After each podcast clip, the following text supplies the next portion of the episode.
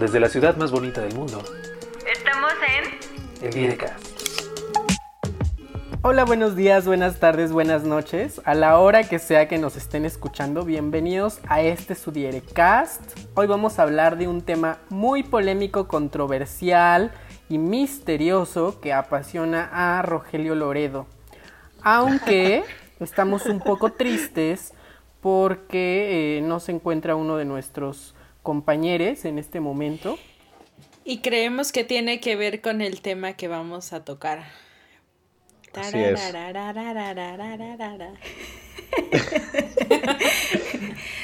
Pues hoy Rogelio, ¿de les... qué vamos a...? Yo creo que Rogelio tiene que presentar Bueno, este sí, tema. creo que sí. Vas, Rogelio, vas. Preséntanos este apasionante tema.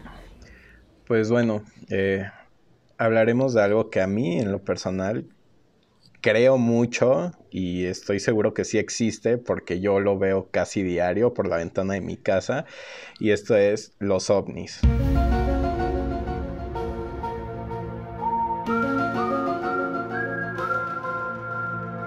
Bueno, los ovnis y la vida extraterrestre. O sea, la vida extraterrestre no la puedo comprobar, los ovnis sí. He tomado ¿Cómo fotos. puedes comprobarlo? Una foto no es una comprobación. Ok, bueno, está bien. Puede que mis fotos no sean lo que lo compruebe, pero hay videos.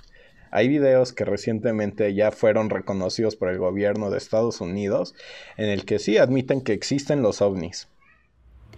A ver, no, espera. También creo que tenemos que dejar muy claro que ovni no quiere decir precisamente Extraterrestre. eh, extraterrestre Sí, o no. una Exacto. nave extraterrestre. Es un objeto volador no identificado, lo que quiere decir que podría ser una nave de otro país y que el gobierno de Estados Unidos o quien lo haya grabado o cualquier otro gobierno no logre identificar de dónde llegó esa nave, ese objeto volador. Entonces, o, o podrían ser zombies a bordo de objetos voladores no identificados.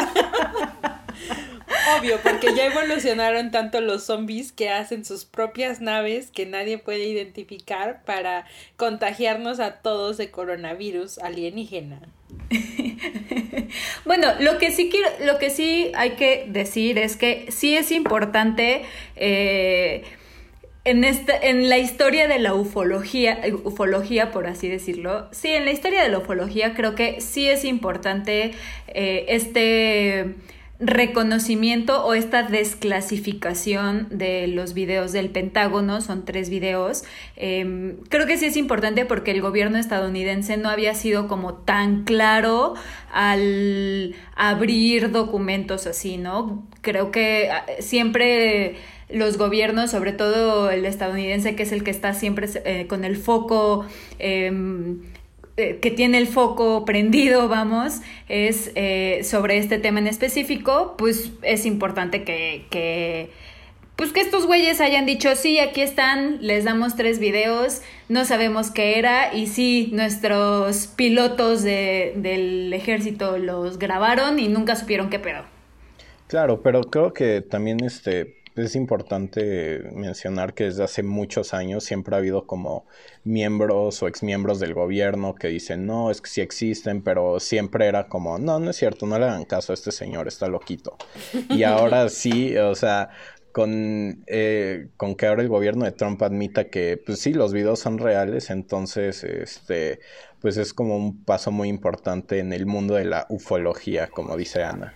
Solo para la gente que ha estado metida debajo de una piedra en los últimos días, ¿por qué no eh, explicamos un poco qué fue lo que ocurrió estos días recientes eh, con la revelación que hizo el Pentágono o la desclasificación que hizo el Pentágono de tres videos eh, con fenómenos aéreos no identificados? Ok, bueno, eh, para empezar creo que es importante decir que estos videos no son recientes. O sea, eh, uno me parece que fue grabado como a inicios de la década del 2000 y el otro o los otros dos este, fueron grabados como en 2015. En 2007 ya habían sido, eh, no sé si filtrados o publicados por, este, por una academia. eh, ¿Cómo se llama, Mariana?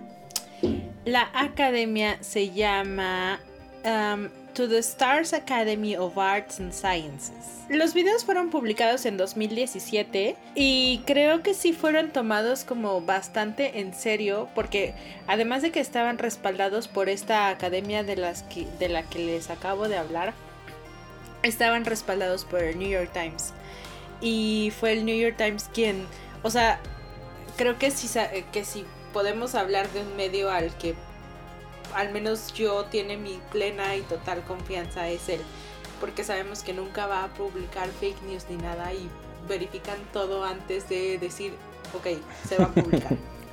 Además, esto también estuvo publicado en lordmoleculaoficial.com y tiene toda mi confianza. ¿Sabes por qué creo que habrá sucedido eso? Porque seguro ese señorcito fue parte de la tripulación que vino en los primeros ovnis que vinieron al mundo. Ay, no creo, porque se supone que son seres más inteligentes. No, si viste, si viste hombres de negro, no todos son seres inteligentes. Y yo creo que, sí, yo creo que, que Lord Molecula no está dentro de la vida inteligente. O sea, él es de lo más bajo en la cadena alimenticia de los extraterrestres. Del universo. ok. Bueno, el caso es que estos videos se publicaron y les dieron voz a los pilotos que pudieron ver ese fenómeno. Ellos lo describían como, pues sí, o sea, objetos que eh, habían visto cuando ellos estaban haciendo pruebas aéreas y que no podían entender cómo funcionaban porque había momentos en los que eh, iban a una alta velocidad y de repente se paraban o daban giros como totalmente inexplicables ante el entendimiento humano de la aeronáutica y, y pues no sabían ante qué estaban eh, los radares los, los identificaban pero pues tampoco podían dar mucha información y pues en días recientes el Pentágono salió a decir, pues sí, sí, esos videos son reales y no sabemos qué es lo que están viendo ahí. Exacto. Incluso en, los audios, este, en los audios de estos videos, eh, se alcanza a escuchar, o bueno, sí, en una de las grabaciones se escucha como eh, estos pilotos, estos militares, eh, querían como intentar explicarse de alguna forma qué era, ¿no? Que si era un dron o que si era cualquier otro objeto, pero en realidad cuando ven que son varios, ya, o sea, como que pierden, pierden como el pues todas sus teorías o, todo lo son lógico racional de lo que podría ser. Exactamente. Pero, insisto, esto no es ninguna prueba de que sean en realidad naves extraterrestres. No, son solo objetos que no sabemos de dónde vienen. O sea, pueden ser de la Tierra, pero quién sabe de quién. Eh, sí, pero eh. también creo que habría que subrayar esto que ya mencionaba Mariana, de que hacen movimientos no comprendidos por a lo mejor em, el gobierno estadounidense, ¿no? Y si estamos hablando de que Estados Unidos es uno de los países con la mayor tecnología o con la tecnología más desarrollada a nivel mundial, pues es un poco de llamar la atención que ni siquiera ellos puedan comprender cómo funcionan eh, estas naves o cómo son sus movimientos. En uno de los videos justo se escucha y se aprecia cómo es que estas naves van en contra del viento, ¿no? Y uno de los sujetos dice, madre mía, ¿ya viste lo que hay ahí? Y... oh sí, lo recuerdo muy bien. hay que hacerle doblaje latino a ese video. Sí. Pero doblaje latino de The History Channel, ¿no? Ajá, sí, además. There's a whole fleet of them. Look on the ASA. My gosh. They're all going against the wind. The wind's 120 knots from the west. The whole thing, dude sí ha habido estudiosos que han tratado de explicar este fenómeno. Y por ejemplo, muchos astrofísicos que, o, sea, eh, saben como las leyes de la termodinámica y de la aeronáutica y de cualquier cosa que pase en el mundo de la física y han dicho que podría tratarse como de o de reflejos de las propias naves de, y los rayos del sol o efectos que causa el cambio en, las en la presión atmosférica o simplemente un error en el en los radares o en los sistemas de lectura de los de las aeronaves que están piloteando y, y sea como un glitch ahí, un bug que se metió y, y por eso no se pueden explicar. Pero ahora, lo que yo no quiero dar a entender es que estemos apoyando una teoría que no es comprobable, pero tampoco cerrarnos Se puede a la descartar. Descartarlo por completo. ajá, claro. de que pueda existir. Sobre todo si tomamos en cuenta que varios estudiosos, entre ellos Stephen Hawking, ha hablado de una teoría de realidades alternas y de este universos alternos en donde otro tipo de vida puede existir e incluso nuestra propia vida puede existir simultáneamente replicada en miles de planos dimensionales que no podemos entender ni ver. Y si no quieren sé si entenderlo. eso sonó tan fumado como sonó en mi mente, pero No, pero eso lo No, pueden ver bueno, en Ricky eso se explica con los agujeros de gusano que lo han tratado de explicar desde hace muchos, muchos años eh, los físicos eh, y, y- y se basan en teorías eh, muy sólidas de Einstein, de Rosen, de, o sea, de diferentes, diferentes científicos bastante reconocidos. O sea, tampoco podemos descartarlo por completo. Y o sea, sobre todo, dejen ustedes a figuras como estos científicos o Stephen King, que bien menciona Mariana. O sea, tenemos una voz Hawking, sumamente... Stephen Hawking. Ah, perdón, Stephen Hawking. tenemos, tenemos una voz. tenemos una voz sumamente autorizada al respecto, que se llama Jaime Maussan, quien por cierto ya reaccionó a estos videos. eh, diciéndonos que él ya lo, ya ¿Ah, lo veía sí? venir, ¿no? Por Entonces, supuesto. No podemos descartarlo. Realmente creemos que existe una intensa presencia de estos objetos voladores no identificados literalmente en todo el mundo. Digo, el señor está, es como, esperó 20 años de estudios en ufología para esto. El señor Maussan debería de estar en esa academia, que por cierto, o sea, no dudo que le digan que no puede ser miembro si tienen a Tom DeLong como uno de sus miembros más activos y, y, y visibles que puede haber. Para quienes no ubiquen el nombre, seguramente sí van a ubicar a qué se dedicaba el señor DeLong. El señor DeLong solía ser el vocalista de Blink 182, que si bien lo recuerdan, ha dejado éxitos como What's My Age Again. ¿Sí es eso? Sí, salía eh, grandes canciones como First Date, What's My Age Again, eh, la de Town, I Miss You y cosas así. Puros éxitos. No, la verdad a mí sí me gusta mucho Blink. ah, de hecho tiene una canción, tiene, Blink tiene una canción que se llama Aliens Exist, que justo la compuso Tom y habla sobre eh, todo esta, toda su pasión por descubrir vida extraterrestre y ovnis y todo esto. Y está en, el, en uno de sus álbumes como más famosos que es Enema of the State. Este, y creo que es uno de los álbumes que, con los que hicieron boom, ¿no? O sea, antes de que, de que fueran esta banda que todos, con- que todos conocemos ahorita, este, tenían otros discos que la neta yo no conozco, no me interesa mucho tampoco, honestamente, pero este en específico sí lo recuerdo bastante, es del 99 y lo recuerdo bastante bien porque fue de las pocas rolas de... ¿De qué? ¿Es happy punk? Sí, algo Es, pop, pop punk, punk Ajá. pop. Sí, que es lo mismo que Happy Punk. Ajá, este, creo que es de las pocas que, que me gustaban, ¿no? Bueno, Sí, pero sí. todo esto es porque, como les dijimos al inicio, uno de los miembros no está con nosotros. Y creemos que no está con nosotros porque fue a investigar uno de los epicentros de la teoría ovni por excelencia, que es el Área 51. Ángel Soto fue a investigar el área 51. Como no se ha comunicado con nosotros, tememos que haya sido abducido o, eh, O por esclavizado. Secuestrado por el gobierno. Ujú, ujú.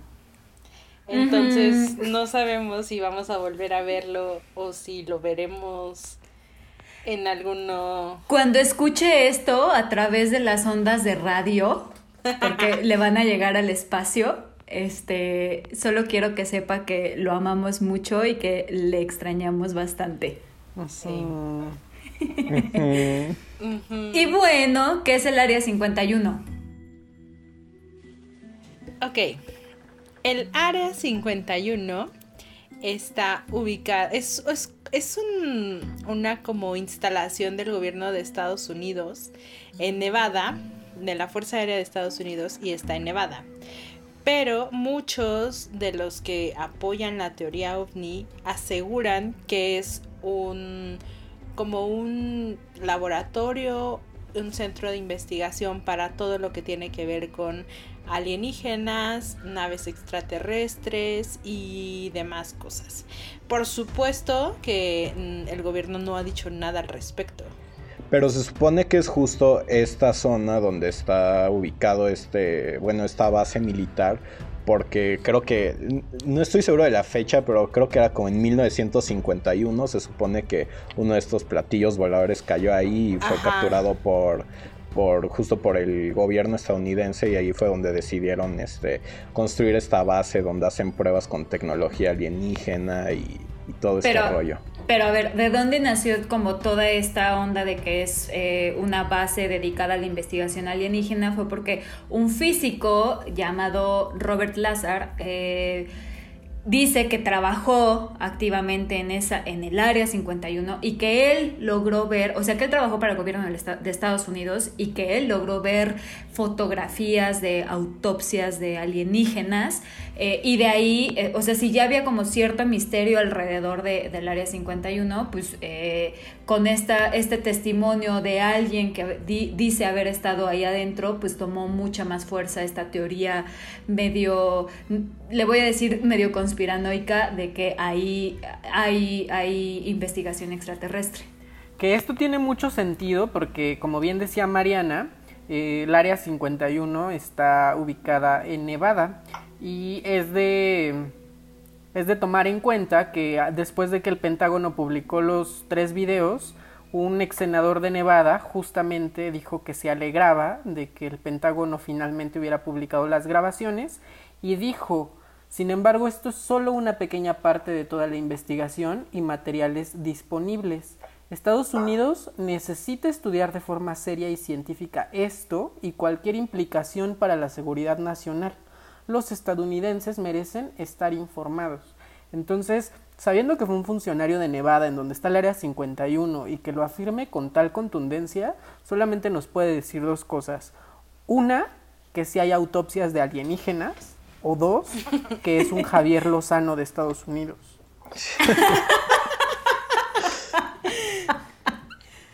Yo votaría por la segunda. Yo también un poco. Eh, y bueno, otra, otra cosa de, de- de- que me parece importante como destacar es que sí, el gobierno estadounidense ha aceptado que, o bueno, aceptó en su momento que ahí había una base mil- militar y que todo el misterio alrededor de, de esta eh, fue porque en su momento no querían que los soviéticos supieran sobre la ubicación de esta base militar, ¿no? Y varios Eh, experimentos que realizaban de la época, ¿no? Exactamente. Eh, pero a la fecha siguen sin decir qué se hace exactamente en ese lugar. O sea, no es tan claro como en, en, no sé, en otras bases militares dicen, ah, pues aquí nos dedicamos a armamento, a este entrenamiento, cosas así. Aquí definitivamente se han cerrado a decir qué es lo que ocurre al interior. Sí, y además se ha vuelto un punto turístico súper importante para todos los aficionados de los ovnis y de los extraterrestres, porque quienes van aseguran que sí han tenido como avistamientos ovni y que co- suceden cosas eh, inexplicables. No sé si esto podría calificar como paranormal, porque pues sí, no es normal. No sé, o sea, han dicho que suceden cosas extrañas. Pero pues igual, o sea, ¿qué, tan, qué tanto es el papel que juega la mente en, hacernos susceptibles a creer que vemos cosas o que sentimos cosas simplemente por el hecho de, ah, estoy en el área 51, se supone que debería de ver un ovni o de ver una lucecita que parpadea extrañamente en el horizonte. Yo creo que esto es, esto es como los fantasmas, ¿no? Este, Mariana, eh, tú no crees en fantasmas, no crees en esto. Sí, ya habíamos hablado de esto. Pero al final Como creo que pueden todo... escuchar en nuestro episodio número 2, cuando Rogelio fue a una casa embrujada y cuenta su historia, ahora le toca contar su historia con los ovnis. Vas. Ok, no, eh, bueno, es que tengo dos historias con los ovnis, ambas son, bueno, es que una se divide en muchas y otra es como un, un episodio aparte, pero bueno, antes, antes de entrar este, de lleno, eh, o sea, quiero decir que es como los fantasmas, hasta que no ves algo, no, como que es más difícil creer en eso. Y en el caso de las fotografías de este señor, pues es, es muy eh, fácil pensar que son fotografías editadas, eh, que, que igual y son falsas, porque pues, la gente, mucha gente tiende a creer que no existen estas cosas, ¿no? Entonces, ya, eh, primero, la primera vez que vi ovnis fue, fue de día, de hecho fue de día, y también tengo fotos, eh, yo iba en la universidad, este, y creo que era... ah, ¿Cuándo es, lo, ¿Cuándo es la revolución? ¿Cuándo es lo de...? 20 de noviembre. Mm, fue, un- fue, un, fue un día de esos, este, en el que teníamos puente y bueno, resulta que el cielo estaba eh, claro, no había ni una sola nube y empezamos a ver unas manchas en el cielo que eran como blancas. Eran como unos puntitos, pero se apreciaba cómo estaban girando y se movían. Eh, no, no recuerdo bien cuántos eran, el punto es que estaban en el cielo, giraban y hacían como figuras geométricas extrañas, se movían, se movían. Y en esa ocasión no lo vi yo solo, como ustedes pueden pensar. Había vecinos de mi edificio y todo que también lo estaban viendo. Este, Pero ¿y cómo sabes que no era un, o sea, un grupo de globos o... Estuvo, estuvo por horas y se alcanzaba a ver como el movimiento extraño. O sea, estos objetos giraban sobre su propio eje y además de girar sobre su propio eje, también se iban moviendo. O sea, iban como formando un círculo y luego triángulos así. Y estuvieron como por horas ahí, entonces no, no era posible que fueran globos. Y lo que ayudó es que de verdad ese día no había ni una sola nube. Entonces creo que era el reflejo del sol lo que les pegaba que hacía que los viéramos. Ok. Ok. Ok, esa es una. Y aparte, este, desde hace ya algunos años, creo que, creo que como desde el, ¿cuándo fue el terremoto? ¿Qué fue? 2000. 19, 2017. 17. Como desde ese año, este, no, no todas las noches, pero sí muchas de las noches desde la ventana de mi casa se ven unas luces extrañas que hacen como movimientos similares. Si lo ves como así, si volteas a ver rápido, parecen estrellas, pero no son estrellas. Porque también se mueven, cambian de posición, se esconden y vuelven a salir. También parece, o sea, ustedes piensan que son aviones, pero no son aviones, porque no son luces que parpadean así, este, como la de un avión normal. O sea, son luces que como que suben su intensidad hasta un grado muy brillante, que llegan a parecer estrellas y después como que se atenúan. Entonces, no sé. Tengo fotos, no me creen, pero y justo he estado fijándome ahorita y no se ven ahorita, pero apenas se vuelvan a Ley ver de Murphy. foto. Ajá. Pues yo no sé si creer o no en estas tres grabaciones, o al menos no sé si vincularlas con vida extraterrestre, así como tampoco sé si creer en los ovnis eh, que vigilan la casa de Rogelio. Lo que sí creo definitivamente es que el universo es tan vasto que no me quedaría duda de que hubiera algún otro tipo de vida. Eh, no sé si más inteligente, más primitiva, igual que nosotros. A lo mejor también están luchando contra un virus extraño, están confinados en casa. No lo sé. ¿Contra Trump o AMLO? No. Yo creo que los aliens deben estar en la 4T. Deben estar del lado del pueblo bueno, contra la Me pareció ver que los ovnis eran rojos. A ver, su propaganda política otro lado, por favor. Creo que yo, creo que yo estoy igual que Ernesto. O sea, no puedo asegurar que eso del Pentágono y lo que ve Rogelio son ovnis, pero definitivamente creo que sería muy ingenuo creer que somos la única raza pensante en el universo que es enorme. Y sobre todo hay, hay una rama de la teoría ovni que me llama muchísimo la atención y habla de los alienígenas ancestrales o de los... ¿Cómo les dicen? No me acuerdo cómo les dicen en este momento, pero la, la, tesis que, los que apoyan esta teoría tienen es que mm, razas muchísimo razas de alienígenas muchísimo más avanzadas que, que, nosotros cuando empezaba la civilización humana, entiéndase los sumerios, los egipcios. Eh, ayudaron a construir las pirámides. Ajá, ayudaron a construir las pirámides y por eso están conectadas y que podrían ser como centros energéticos o lugares de aterrizaje de naves extraterrestres. Sé que suena descabellado, pero me gusta creer que esa historia podría ser real. Porque... Ok, pero, pero, o sea, o sea, no sé si sean los extraterrestres, pero a mí se me hace, o sea, eh, en lo personal se me hace como bastante curioso que diferentes culturas con creencias completamente, este, pues, no, no, no las mismas, pero y sin medios como para comunicarse, o sea, para comunicarse entre sí. No es que pudieran entrar a Google Meet y, y charlar. Ajá, exacto. Sí, ajá. Pues a mí no me parece una este, locura.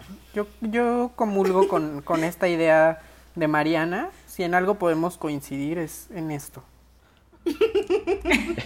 a mí me parece que está muy loco. Yo no sé no sé si creer en eso. Se me hace algo divertido, como un fun fact histórico. Sí. Pero más allá de eso, así como, sí, lo creo fervientemente o algo así, la verdad es que. No, no, no. O sea, no. Creo que todos aquí podemos decir que no creemos fervientemente en estas teorías, salvo Rogelio, tal vez, no, que asegura es que, que, los ovnis lo visitan. Es que no, no puedo asegurar que sean extraterrestres o algo, solo lo único que digo es que son como luces muy extrañas que veo y no sé qué son. Y yo estoy seguro que no son aviones porque sé cómo se ven los aviones, porque diario veo los aviones. Ajá, o sea, pero bajo esa definición claramente sí es un ovni lo que estás viendo. Simplemente no lo podemos vincular a vida alienígena. Ajá. Exacto. Mm. Que cabe mencionar. Estamos todos de acuerdo. Que justo le están cambiando un poco la terminología, es decir, no lo manejaron como objeto volador no identificado, sino como fenómeno aéreo no identificado. ¿no? Que ya también en lugar de ovni sería Fanny, como para contrarrestar un poco este, esta idea de teoría de conspiración que hay alrededor de, los ovnis. Y también la idea de que ovni se vincula automáticamente a aliens, ¿no? Entonces estás viendo Fanny's, eh, Roger. no sé cuando dicen fanny pienso como en las bolsitas, ¿sí? ¿No? También les dicen así. ¿Las fanny packs? Sí, las cangureras. Sí. pienso más en eso que en un ovni. Eso es lo que quiere que el, Pentágono hacer, que pienses en otras cosas y no en ovnis. Pero también tenemos otro tema que queremos tocar. Eh, otro visitante. Ajá, sí, otro, visitante. que no fue tal cual en la Tierra, sino en nuestro sistema solar. Exactamente. Que ahí sí creo, ahí sí soy como un poco más abierta, bueno, sí, algo así como un poco más abierta que en el mismo sistema solar hay... Em, hay otro tipo de vida, hay otro, no sé si llamarle seres, pero sí hay otro tipo de vida que, que no estamos solos. Ni siquiera creo que estemos solos en el sistema solar. pero el sistema solar es los planetas que conocemos, ¿no? Ajá, pero, o sea, no hemos podido llegar a Júpiter, no hemos podido ah, llegar a Plutón. Plutón, que yo lo sigo considerando un planeta. Ya volvió a ser planeta, creo yo. Sí. Un planeta enano. Este, o sea, no hemos podido llegar a un planeta enano, no planeta como enano, ¿ok?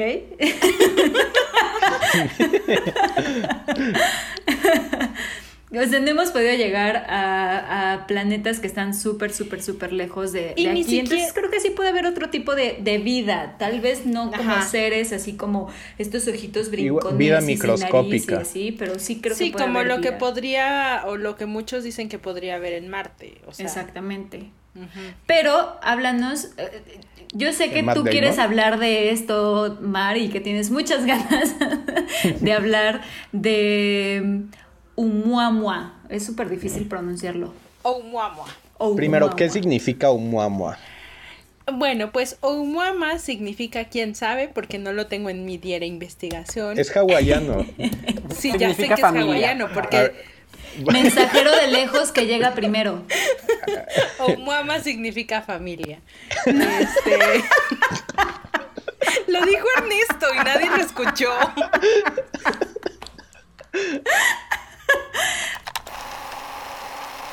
Oumuamua significa mensajero de lejos que vino primero en hawaiano o el lenguaje que hablen en Hawái, no sé, el idioma que hablen en Hawái.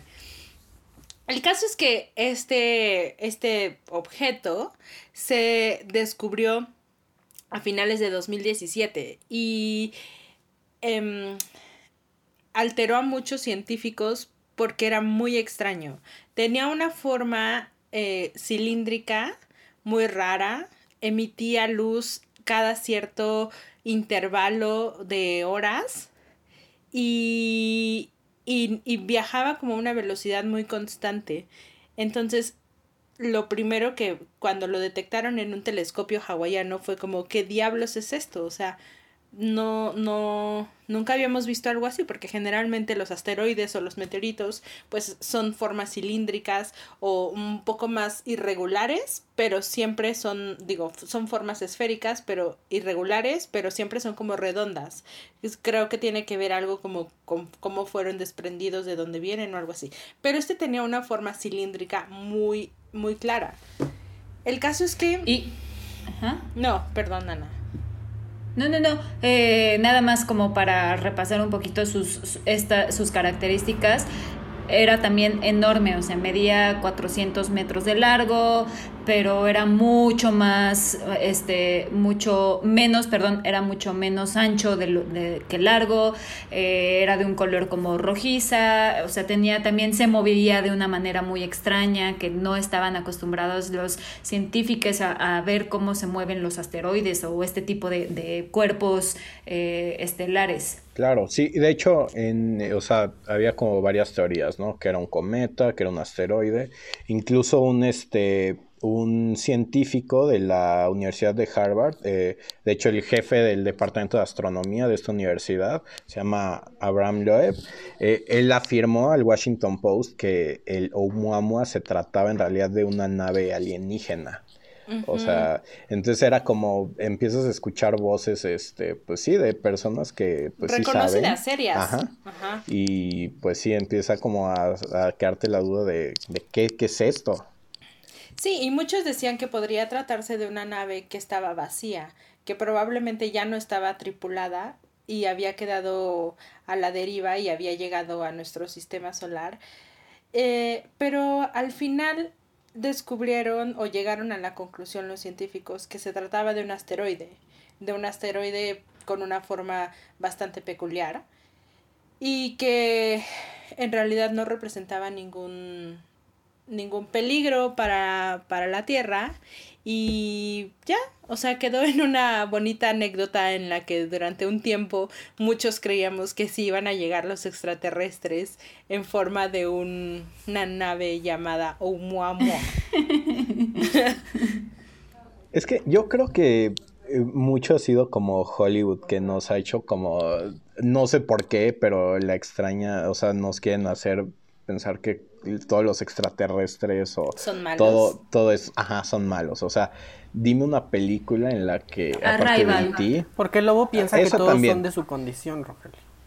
no, pero todos piensan que van a ir directamente a atacar Estados Unidos. Pero Arrival es una buena película que no, es- en es la que Sí. no son amenazadores Mal. los alienígenas, al contrario, traen como un gran mensaje. Creo que es de mis películas favoritas, ¿eh? Me De hecho, gusta mucho. yo creo que si hubiera como una llegada de extraterrestres sería como más parecido a esa película que, no sé, a la Guerra de los Mundos o ¿Qué tal que el coronavirus es el verdadero extraterrestre que ya nos está con- con- conquistando? ¿Y cuándo conquistará el presidente? ¿A cuál de todos? Ay, no me hagan de decir la teoría de Ángel, ¿eh? Se están... se están- Por favor, ver, dinos la favor. teoría de Dinos la Ángel. teoría de Ángel, Ya ya que que no no, está, aquí, así que la teoría. teoría de Ángel. Ay, no me acuerdo muy bien, pero a ver si me sale completita de peapa. Ay, ya no me acuerdo de la teoría. Deberían de ver la cara de todos en este momento. Es de... Bueno, esto lo puede cortar un poquito Ángel para que pueda encontrar la teoría. Ah, Ahí es, allá la encontré. vas, vas, Ana. No me hagan decirles la teoría de Ángel. Es más, no la voy a decir yo. Que la diga Ana, por favor. Les voy a contar la teoría de Ángel Bebé. Ay, Dios mío. Ángel tiene una gran teoría. Tal vez el virus, el coronavirus, es la defensa de Diosito para protegernos de los extraterrestres. Primero dijo eso. y luego dice, ¿qué tal que los extraterrestres son medio ciegos y solo son capaces de, de- de detectar a los humanos cuando estamos muchos juntos y sin sana distancia de por medio? Entonces, significa que AMLO eh, sabía todo esto y creó a su sana distancia para proteger a la humanidad. Entonces, AMLO en realidad es el héroe de la humanidad. Suena tan coherente. Por favor, aquí mete ese sonido de la batería. Guau, guau, guau, guau. Sí, no. No, aquí hay Creo que que meter ya, un audio de ya. Mariana diciendo, ¿es tan verdad? Es tan verdad. No. bueno, creo que Ángel ya vio demasiadas películas. Yo pero también creo. además películas como de ficheras, ¿sabes? Ni siquiera hollywoodenses.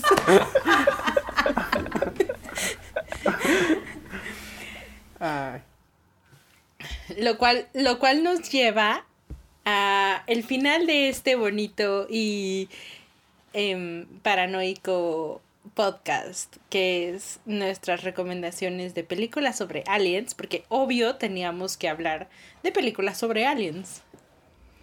Eh, yo ya la dije, creo que Arrival es mi, de, de este tema es mi favorita, me gusta mucho. Y la que más te da miedo. Ah, yo creo que Alien, pero porque la vi cuando era muy pequeña, entonces me impactó mucho y creo que a la fecha sigo sin poder verla así como chido. Yo creo que justo la película de referencia eh, serían, bueno, en mi perspectiva son tres, ¿no?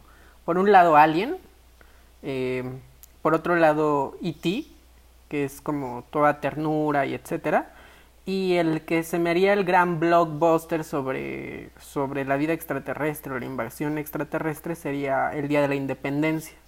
Este, y mucho más reciente, igual y sin llegarle a los talones, pero La Guerra de los Mundos, que también eh, en su momento pues tuvo bastante éxito. Ok. Rogelio, Eh, tú para quieres mí, hablar. ¿Quieres des- eh, estás sí. desesperado por decirlo. Y, y creo que Mariana compartirá mi, mi opinión en esta. Creo que la mejor película de extraterrestres es la de Señales. Creo que cada Este- que hablamos de extraterrestres hablamos de señales, Rogelio. Sí, no, es Ajá. que es una película que no te muestra mucho, pero lo poquito que te muestra de Ay, verdad te, sí. te hace como... A mí me asusta mucho y como la vi de pequeño, o sea, fue como cuando está la escena de la fiesta en Brasil y Es sale... horrible, eso Ajá. no me Es- dejó dormir es- por días. Yo la Es vi espantoso. en el cine. Creo que fue de mis primeras películas, así como yendo al cine sin papás y esas cosas de que ya eres adolescente y te vas al cine con tus amiguites. Y sí me impactó muchísimo, muchísimo. Sí, justo esa escena. Y también cuando ya están, o sea, cuando ya llega a la granja. eh, Y le eh, corta el dedo. Ajá. No. Uy, sí. Sí, sí, sí. Esa- sí, es que pone mucha atención esa película, la verdad. Y aparte salen muy buenos actores, entonces yo creo que sí es como de las mejores. Y favorita yo creo que es la del Día de la Independencia. Esa la veía desde que era pequeño y se volvió como una de mis películas preferidas. Muy Sale bien. Will Smith. Sí, sale Will Smith de joven.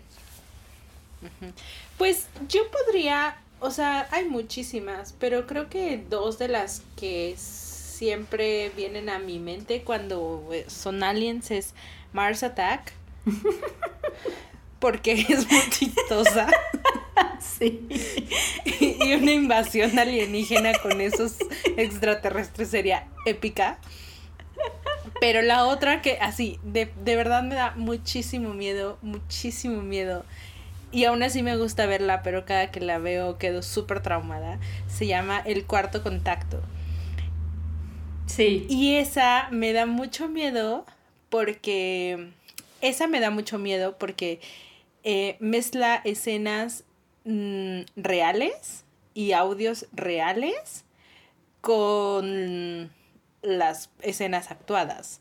Y nunca sale tal cual un alienígena o un ovni, pero el simple hecho de, o sea, la premisa que tiene es que están en un pueblo y varias personas empiezan a tener como problemas de ansiedad y problemas de sueño y, y, y empiezan como a irse de la realidad y entonces van con una psicoterapeuta a hablar sobre esto y la psicoterapeuta empieza a encontrar como ciertos patrones que se repiten en, en todos los pacientes y al final descubre que varios de ellos han sido abducidos.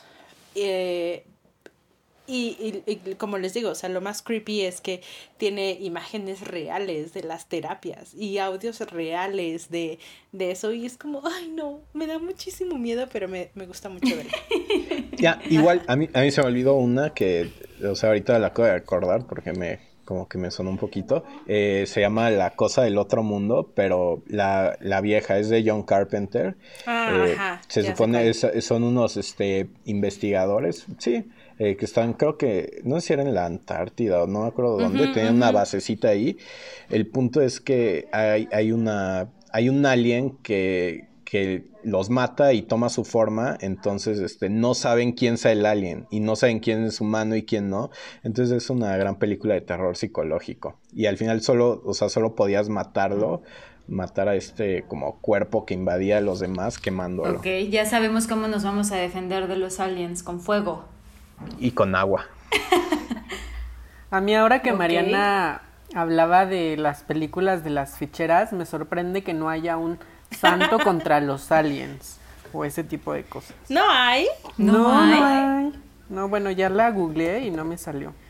Lo que sí es que hablando de referencias de la cultura popular, me vino ahorita a la cabeza la canción esta de Los marcianos llegaron ya y pensé en que urge Van a llegar bailando cha-cha-cha. No, que lleguen bailando Molotov. reggaetón.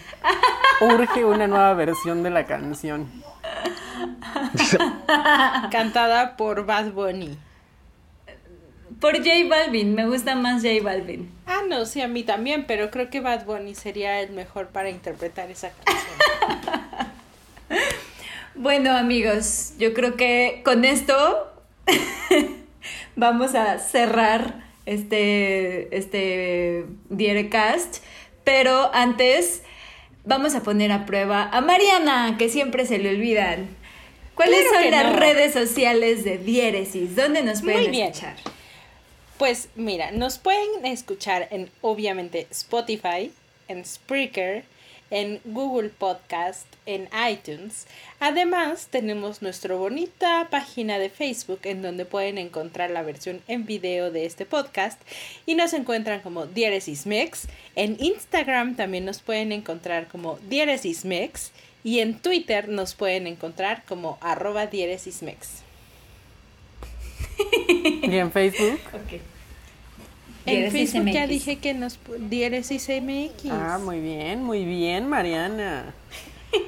He, est- he estado practicando y aprendiéndomelo todas las noches eh, a lo largo de esta cuarentena. Ok, perfecto. Bueno, pues un placer. eh, un placer Por estar con favor, ustedes. si ustedes tienen historias de ovnis y de aliens, nos gustaría escucharlas. Estaría Nos increíble que nos las leerlas. Si tienen fotos, mándenoslas y las podemos publicar en Twitter, en Instagram y abonar a esta bonita conspiración alienígena. Están entre nosotros.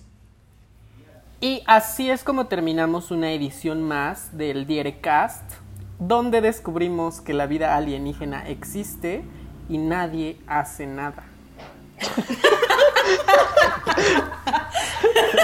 ¿En qué momento lo descubrimos? bueno, bueno. bueno, ya. Adiós. Suficiente por hoy. Muchas gracias. Hasta pronto. Bye. Gracias. Bye. Bye. No salgan de casa.